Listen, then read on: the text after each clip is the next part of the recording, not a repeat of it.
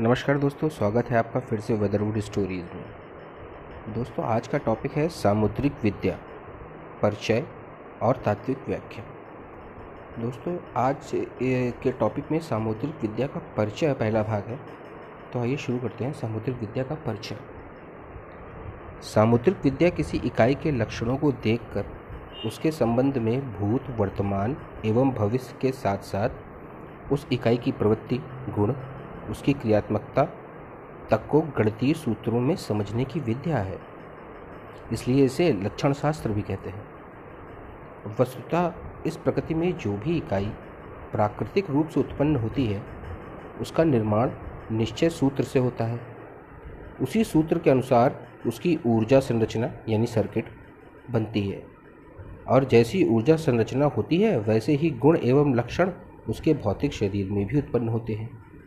इस इकाई का संपूर्ण अस्तित्व, उसकी क्रियात्मकता, उसके गुण, उसके अस्तित्व उसके अस्तित्व के एक एक पल को भी गतिविधि और उसका अस्तित्व काल सब कुछ निर्माण के समय बनाने वाली ऊर्जा संरचना पर निर्भर करता है। ये अत्याधुनिक वैज्ञानिक नियमों से अनुमोदित एक प्राकृतिक नियम है। जब भी कोई इकाई कृत्रिम रूप से भी निर्मित की जाती है या जब भी कोई यांत्रिक या कृत्रिम उपकरण ही बनाए जाते हैं, उसके गुण, उसकी क्रिया, उसकी प्रकृति का निर्माण आदि उसके निर्माण काल में ही हो जाता है, जिसका संबंध उसकी ऊर्जा संरचना से होता है। इसी समय के अस्तित्व का काल भी निर्धारित हो जाता है। वह यंत्र कब तक अपना अस्तित्व बनाए रखेगा? ऐसा कभी नहीं होता कि सर्किट तो टेप रिकॉर्डर का हो और वह काम ट्रांजिस्टर का करने लगे। इसी प्रकार उस टेप रिकॉर्डर की आवाज़ कैसी होगी, उसमें सरसराहट आदि होगी या नहीं होगी, उसकी आवाज़ में कितनी शक्ति, किस तीव्रता और किस गहनता की होगी, यह सब उसके सर्किट के विभिन्न बिंदुओं और शक्ति और वहाँ लगे उपकरण यानी पार्ट्स पर निर्भर करती है। एक कुशल विशेषज्ञ जब भी उसे सर्किट पर नज़र डालेगा तो उसकी समस्त विशेषताएँ, गुण, अवगुण आदि के बारे में बता देगा। ठीक यही स्थिति सामुद्रिक विद्या है। जब कोई प्राकृतिक इकाई जन्म लेती है, उस समय उसकी ऊर्जात्मक क्षमता और उसकी ऊर्जा संरचना, उसकी शक्ति सभी कुछ निर्धारित हो जाती है।